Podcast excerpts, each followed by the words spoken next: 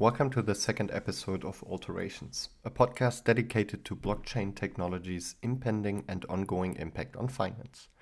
This time I'm joined by Nikolai Hack, Head of Strategy and Partnerships at Nucoro, a cloud platform enabling financial institutions to build digital investment services for retail investors. In this episode, we are going to talk about the current investment landscape, especially in the face of inflation, and the role of crypto and Bitcoin in this context. Without further ado, let's get into my conversation with Nikolai.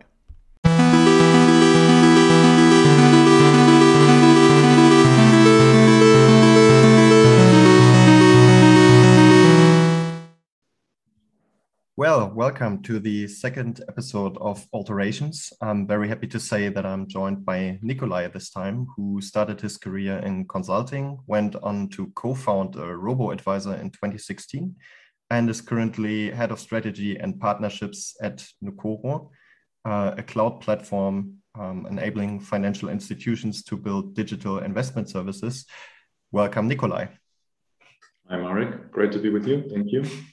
Great to have you here. Uh, any additions to my very short introduction to your personality? To me personally, no. I think you covered most of the points. Yes, I, I love consulting, uh, or I was in consulting after my studies. And then uh, a friend of mine had uh, already uh, experience or was working at the time in the, the wealth management industry.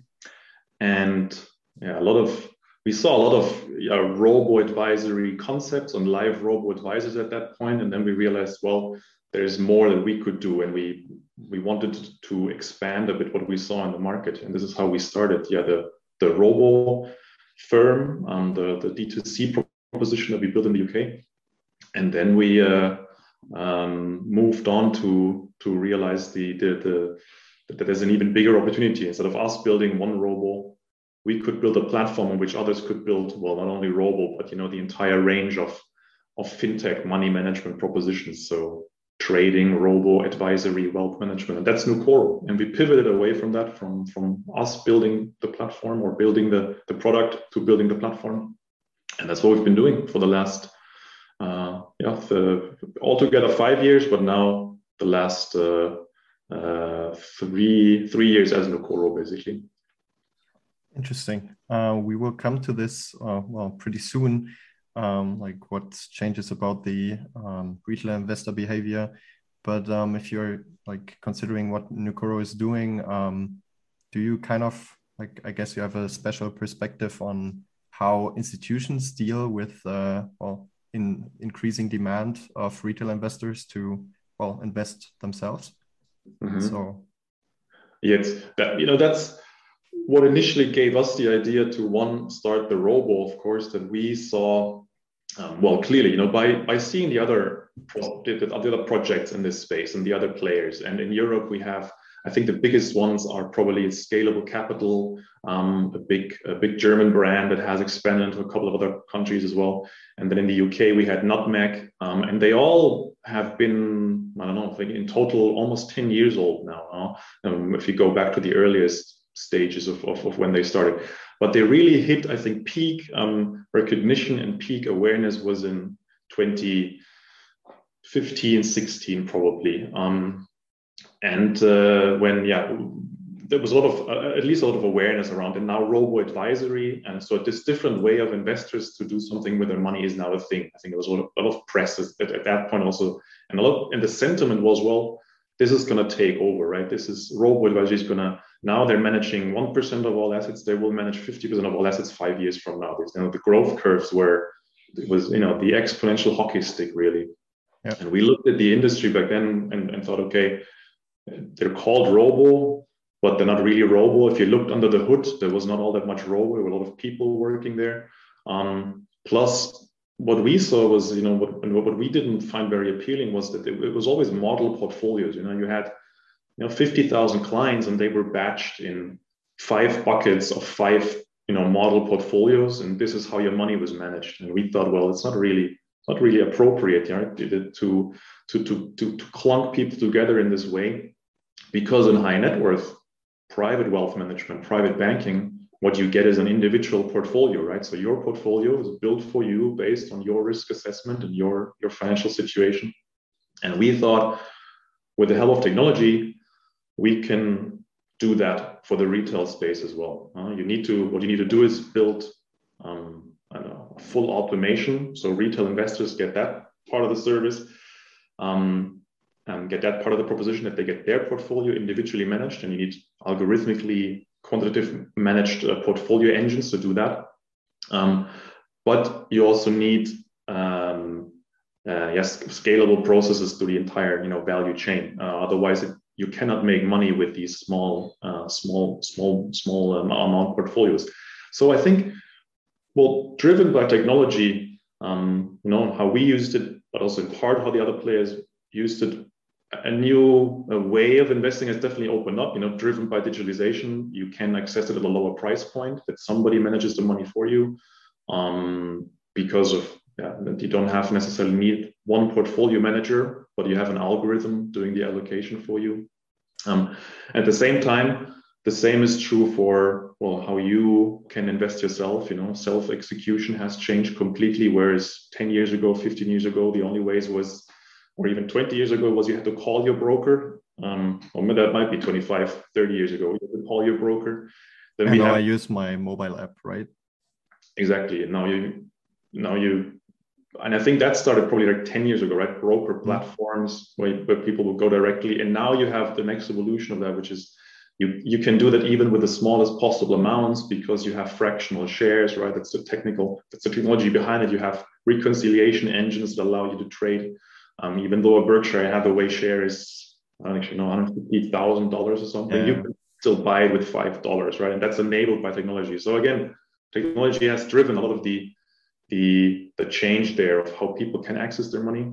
What I think, and I don't know if, if you want to talk about that as well, like the, the reasons of why do retail investors um, you know why do why are they drawn to investing in the first place or why should they be drawn to investing in the first place i think those have also evolved of course yeah, um, uh, we uh, we touched on this uh, during the last episode when we talked about like meme stocks, where you have momentum on social media platforms, uh, where people are discussing like the next big thing, uh, which I always find kind of interesting because at university you always learn well the best thing you can do is basically buy the market portfolio and well if you if you want more risk then take on leverage, but uh, if you are actually planning on investing instead of speculating, you well, you just buy a big enough basket and say, okay, I'm I'm done with that.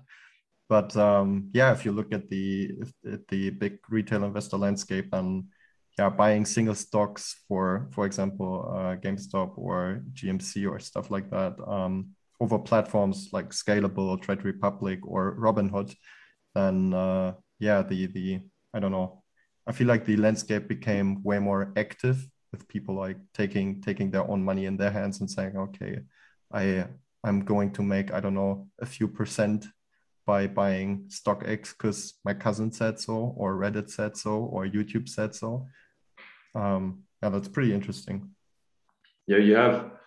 Well, one is the possibility, right, that you uh, you have a lot of different channels of exposure now, right? What you mentioned, the where you can access information about investing. You know, it's a much more broadly discussed topic um, across, well, you know, much more innovative sources of, of you know, or, or, media channels like you know YouTube or wherever else you get your information from. And I think also that you know it plays into that democratization of access again, because if you wanted to have you know whether that's always expert opinion or not is can be discussed as i guess but if you wanted um, some analysis you know you again 20 years back you had to pay for that you know through um, well the you know the analyst outlets um, or through you know the, the, research reports etc or through your financial advisor or your wealth manager um, if you weren't already engaging with them. And now um, that information becomes more more freely available whether it's always you know of a, um, uh, a higher uh, or a high enough quality that you should actually base a decision making on it. That's a different question but definitely you know, like the much like the the price points have come down at which you're able to to do all of that that's that's interesting. But then also how the, the, information is disseminated that has increased you know better access there as well.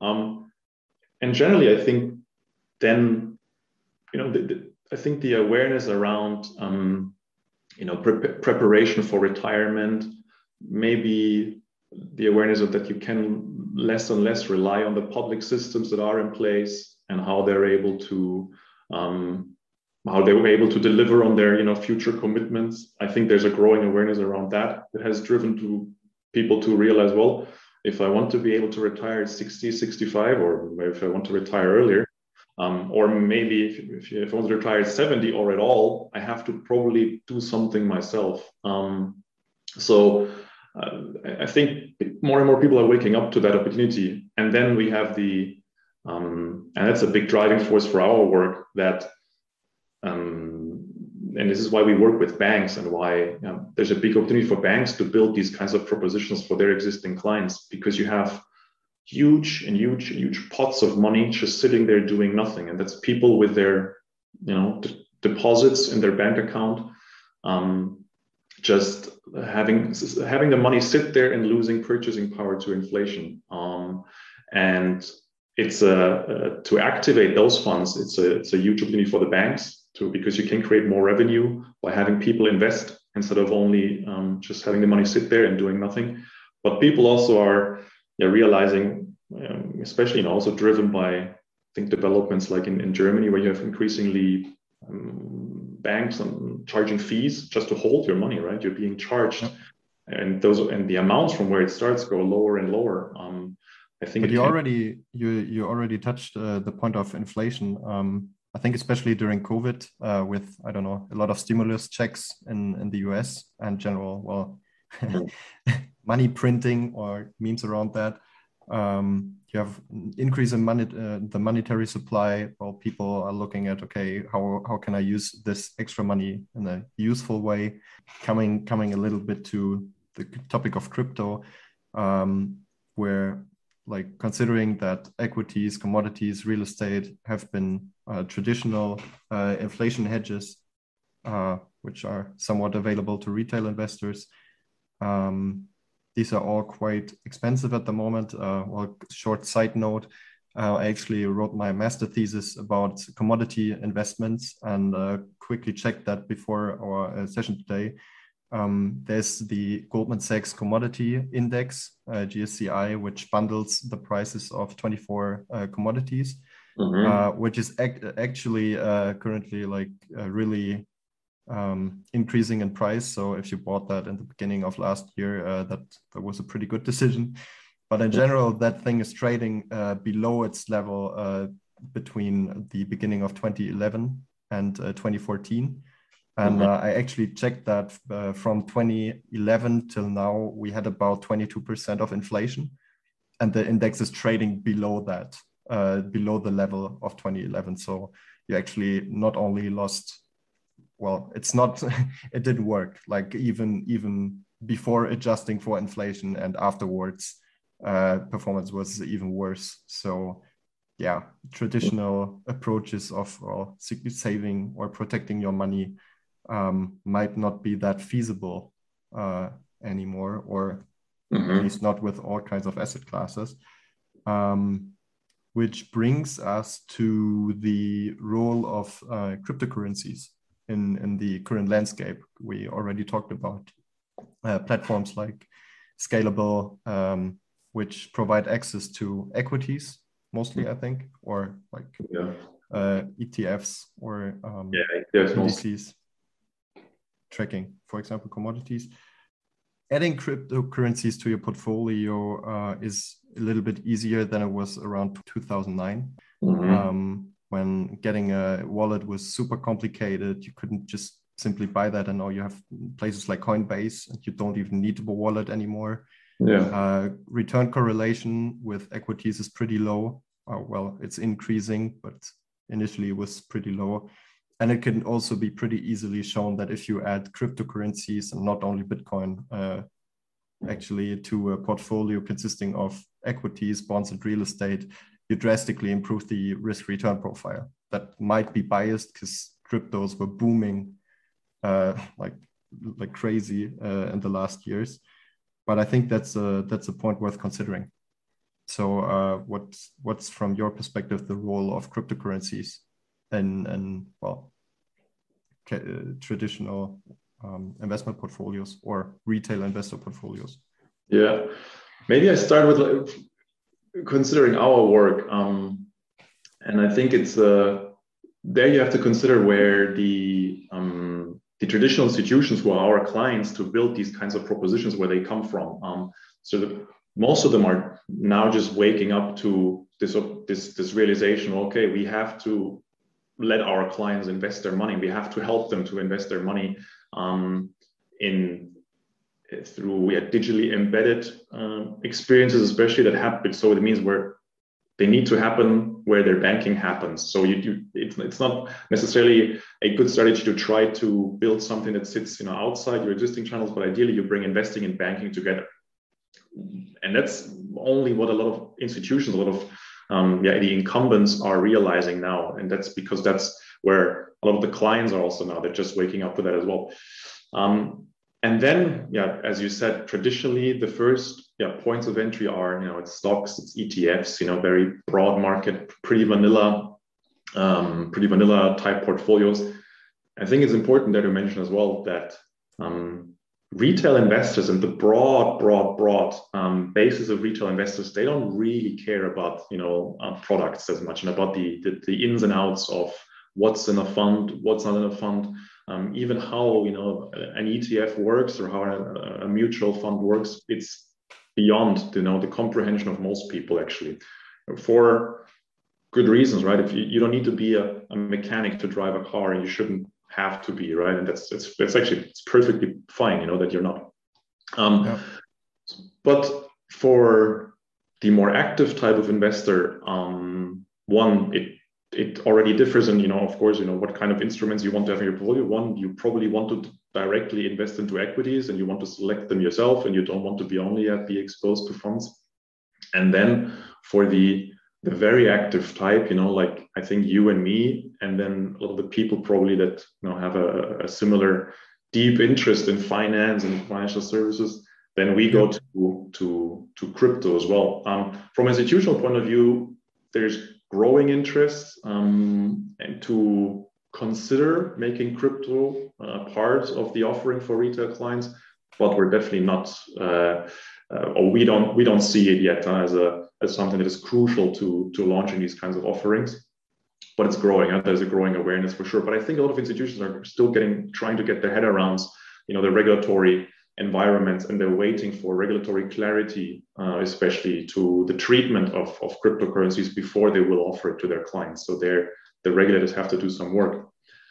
Which is pretty complicated as well, right? Because you have yeah. a decentralized asset class, but national regulation, or let's say at the European level. So providing services around that is, uh, which we also see at DECUS, um, network is uh yeah that's not that easy. Yeah I, I, absolutely you have to you know the the regional components you have the very technical components of you know the custody for example right? How do you um, how do you take care of that? You have you know, liability of course. Um, there's all all sorts of implications that in a inherently risk averse segment you know don't help with adoption obviously right? So you it's, it's an interesting clash of culture anyway right? You have the this extremely fast moving space hitting an extremely slow moving space and those two are now somehow converging. And and then let's see how you know what the what the end result will be. But since you also asked of course about you know what role um, does it play? And i i'm i cannot speak much about you know the the, the, crypto market in general, I'm more of a, a, a, Bitcoin first and Bitcoin only kind of guy because that's the that, that's the one I understand quite well and I, I, get my head around the mechanics quite well and the value proposition quite well. Um, so there, um, considering the the prices appreciation of you know all the other asset classes you mentioned, um, the um, what's accessible to retail anyway, commodities, I just saw today a tweet where if you had invested a thousand pounds in gold or a thousand dollars in gold 10 years ago, now you'd have a 970 or something, right? You'd be down uh, 0.3% actually. Um, yeah. That's, um, Uh, you, you, you'd be down uh, 3% actually, not 0.3. You'd be down 3% actually from where you were 10 years ago. Um, so um, clearly, as an inflation hedge, while prices are appreciating, I know whatever the official figure is, I think you know you, there's a lot of tempering going on potentially, so you have to be a bit careful. But I think we can observe it right in in a lot yeah, of definitely. categories of, of everyday prices. Um, but you lost money there, so did, that didn't work quite well. What is what has seemed to work quite well is real estate potentially. Um, you know, shooting through the roof over a decade-long bull run now since 2009, 2010, when prices came down a bit after after Lehman, um, and then equities also right. Uh, 10 years straight bull market now you know, with with interruptions that you almost cannot call interruptions because they're not really they, they don't make a dent anymore. Even last year, what was it a was it a 50% dip? You know, it doesn't matter. We're up, you know, since then multiples. Um, so everything, um, it like it's almost like you're a genius, you know, no matter what you do, except for you know, except for gold and some commodities, right? You, you could not if yeah. you lost money over the last 10 years, I, I would seriously reconsider, you know, doing something else potentially. Um, and for crypto, I mean, in a world of uh, of unlimited or you know let me say bitcoin because um, that's the one i can speak firmly about. In a world of yeah i i think i think uh, just a like quick uh, quick note to that. I've um i feel like you can like draw a small distinction between like if you say okay i'm interested in the crypto space as a whole you have yeah. be, be, let's say besides bitcoin you have a lot of coins or protocols which try to build like infrastructure for the next version of the internet whatever that exactly means so you have a lot of ideas of uh, decentralized services um, anonymity um, uptime of 100% because you don't have single service anymore um, and i think that's I think that's interesting as well, uh, especially like you said with uh, equities. Uh, considering the the tech boom, you have multiple uh, companies right now with a trillion dollar market cap. Mm-hmm. Um, if that's reasonable or not, but I feel like that's a strong implication to show okay, the the the investment world believes in technolo- technological solutions, and I feel like a lot of those um, coins, protocols, whatever. Um, are some form of speculation on what's the next thing going to be. And I see that Bitcoin has a different investment rationale. Mm-hmm. Um, but um, a few, a few the, the last figures I, I draw up for for the stock, um, you know what Bitcoin dominance is, right? Like the uh, share of uh, Bitcoin's market cap uh, in relation to all the other cryptos, sure, yeah. which has been which has been above ninety percent for most of the time. Uh, in the beginning of 2018, like the last big boom, well, before the current one, basically, yeah. um, Bitcoin dominance was only at about 38%, and the entire market had a market cap of about 770 billion uh, mm. dollars. In the beginning of this year, uh, we had basically the same market cap, uh, a little bit less, but uh, um, Bitcoin dominance of 70% again, so basically doubled again. And right now, the uh, entire crypto market nearly quadrupled to uh, 2.6 trillion dollars, and Bitcoin is again at only 43%. So I see that it's pretty well. It's it's stable, and it's certainly the largest asset. But um, and and well, we can definitely talk hours about the sustainability of different coins and if they will make it or not. Um, but I feel like one has to acknowledge that there's well an an absurd amount of money in the in the in the uh, in the market, mm-hmm. and um, yeah, but like coming from this well speculation on the future of technology and the internet, basically, um, what's your what's your general hypothesis on Bitcoin then? Yeah, I commented clearly, you know, from the monetary angle and from the financial world angle and less from the technology angle, which is for me why I I, I totally get Bitcoin and I fully believe in in in the hypothesis of of you know where it can go and where it will go. Um, the other ones, I yeah, I, I just don't understand as well, and um, I I'm not sure if I don't. I just find it hard to believe that there's a use case for nine thousand other coins. I don't think it's possible. I, I don't think that's true. And I don't think anyone believes that. So a lot of that is pure speculation and and, and excess really. But uh, for Bitcoin, I get it. And I also think for the specific use case of Bitcoin, it's really difficult, or I think impossible, for a competitor to achieve the same um, um, the same mode, the same network effects, the same path dependency that Bitcoin has already achieved, and on which it has been actually. So I don't see it being dethroned, or I don't think I don't think there will be a next better Bitcoin um, because it, it, won't be possible to, to, to recreate what Bitcoin has achieved and where Bitcoin has landed. So that as a store of value from the monetary side, undefeated for me and undefeatable.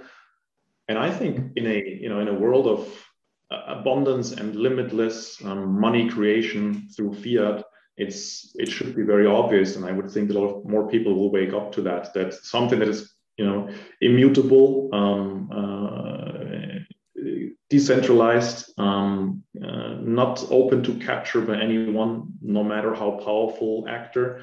Um, it should be an extremely a powerful tool to to hedge against uh, yeah the, the erosion of your purchasing power through you know fiat money that we're all have, uh, that we all have to use um, because we have to interact with it in our daily lives. We have to pay our taxes in it. We have to we, we, we normally receive our salaries in it. But the the value proposition for me is is is crystal clear of why this will be a good tool for you to to protect the, the wealth that you have created. In the end, to create, you know, to protect and, and store the time that you have put into uh, that you that you have spent to acquire wealth and to acquire prosperity. Uh, it seems to be a very very good vehicle, and probably the best vehicle to do that. So I I fully believe that um, I think Bitcoin is still cheap where it is now. Um, it might it might seem very expensive. Um, I think the unit bias doesn't help, right? That one coin is uh, it's by far the most uh, ex- expensive on a, on a per unit level of course coin that's out that's out there. So that that it, it doesn't help um with well but for i mean for cryptos it's even easier to buy like fractional coins than it is to buy fractional shares. So i, I see your point but then i i don't know how many what is it? Satoshis i i, I have and like if you can uh, convert that to entire bitcoin yeah. Um, I, I, I hear what you're saying, and I uh, I tend to agree mostly with that. Um, however, uh, you mentioned both uh, Bitcoin as like well some sort of money and a store of value. Mm-hmm. Um, now that I still have a pretty close connection to university where we are pretty strict about definitions and stuff like that.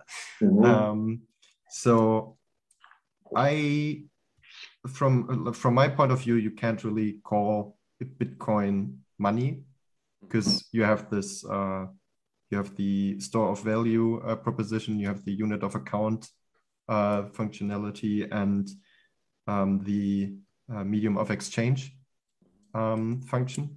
And I think the medium of exchange is well, at least currently, quite problematic because well, you have it in El Salvador and some online stores, but yeah. I, I, couldn't go to my grocery store or a MediaMarkt or something like that and say yeah i want to buy something with them.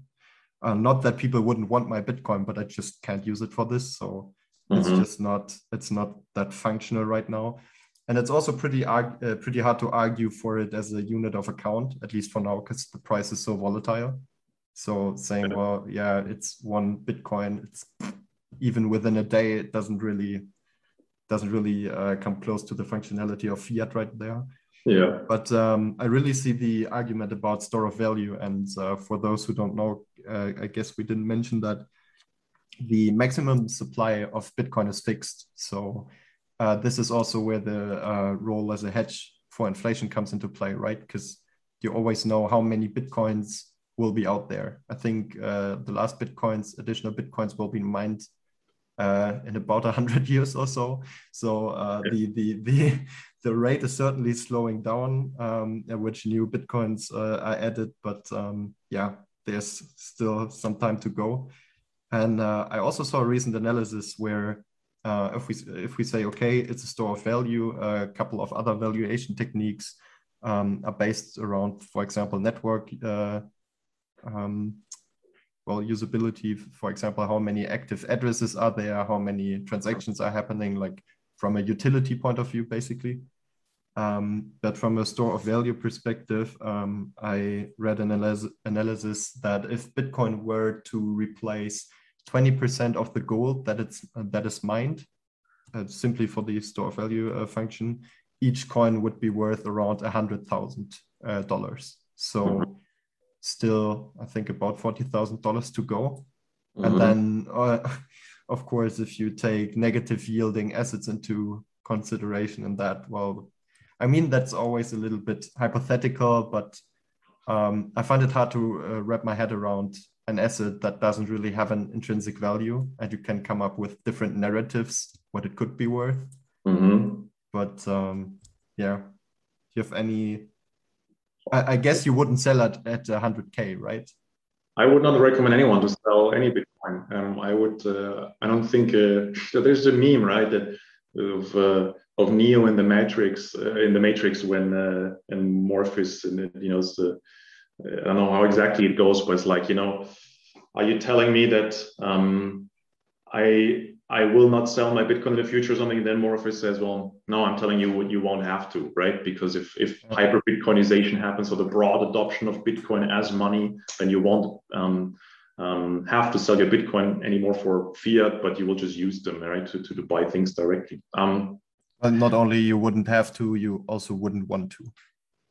You probably, I mean, you wouldn't want to right now, right? With the price appreciate, appreciate. Well, you, there was never a good point. I mean, unless you want to try tops, uh, try to time tops and bottoms, and you know, and and and time the market and trades, then you know, I, I think for the average person, it doesn't make sense to try. But you know, to your to your point of you know like how far are we in the in the adoption? It's true right? It, the volatility doesn't really lend itself to use it as a unit of account right now. Um, but that's you know that's emerging money. That's what in, in emerging technologies always do right? They they they swing wildly in in their usefulness or in their in their um, in, the, in their value depending uh, you know over over over the, over the lifespan. And i think the the concept of intrinsic value is, is difficult right? Because all value is um, subjective, right? There's it's it, there's there's nothing that has um, objective value because it's everything is only as valuable as as we you know collectively or or individually decide that it is worth.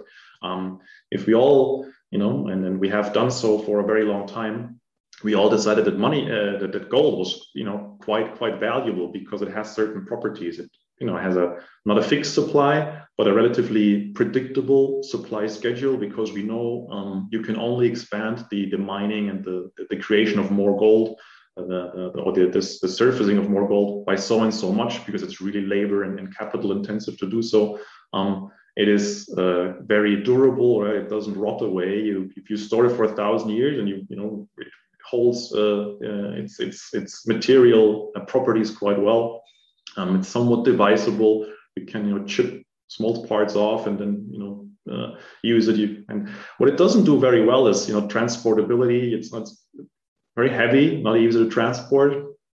Um, Bitcoin as a digital currency is extremely easy to transport, so it, it's superior there. Um, and it's uh, not very secure, right? To, because you have to physically store it, um, and then that and we have seen how that happens in the past. You know that, that, that opens the possibility of confiscation or theft. You know, you just or, or loss as well.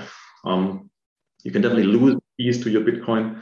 Um, they're harder if, if, appropriately well stored. You know, they're harder to to to steal, um, and they're definitely harder to confiscate as well. So I see some superiority of of, of Bitcoin over gold, which is brings me to the other point of what you said, right? The how much will it be how much will bitcoin chip away as a store of value from where people store their you know their their, their wealth right now? And you mentioned gold you mentioned negative yielding bonds or bonds generally real estate you could take as well. I think bitcoin will chip away from all of those over time and then and that will give it a, that will give it an, an, an, unbelievable price appreciation over time. That i think that we find hard to fathom or, or anticipate right now hmm. Yeah, let's just hope we don't fall for some whale uh, pumping and dumping at some point. That's like the one of the only things that actually comes, uh, well, not quite, not frequently, but sometimes to my mind uh, where you like because you don't really have a very good analysis of how much of the uh, Bitcoin out there is actually liquid and traded on those platforms and mm-hmm. what is just sitting in some balance. Sure, if you take the global perspective and say, okay, that's like 20% from this, 20% of that, then you still uh, arrive at like huge market caps. But um, yeah, I don't know. You probably also have some friends who uh, got into crypto after you talk to them and then come back to you two days later and say, wow, price changed like minus 50%. What is happening? And you just say, well, just don't check it every day. It will drive you crazy. Just, just, you just have to believe and wait for some time. And uh, yeah, don't get crazy over daily, daily market trends. Yeah, sure. Also yeah. for other investments. But I feel like, especially with crypto open 24 7 and traded globally, well, you never know what your balance will be the next morning.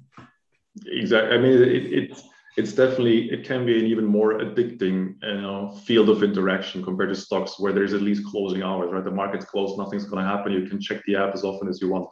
And with with crypto, you never you know it never closes. So absolutely, yeah, you can be glued to your screen of twenty four seven if you want. Uh, yeah. Well, with that general notion of uncertainty, even though we are quite optimistic, I think that's uh, wrapping up what we wanted to talk about. Thank you very much for coming on here. Thanks. My pleasure, Marek. Thanks for having me.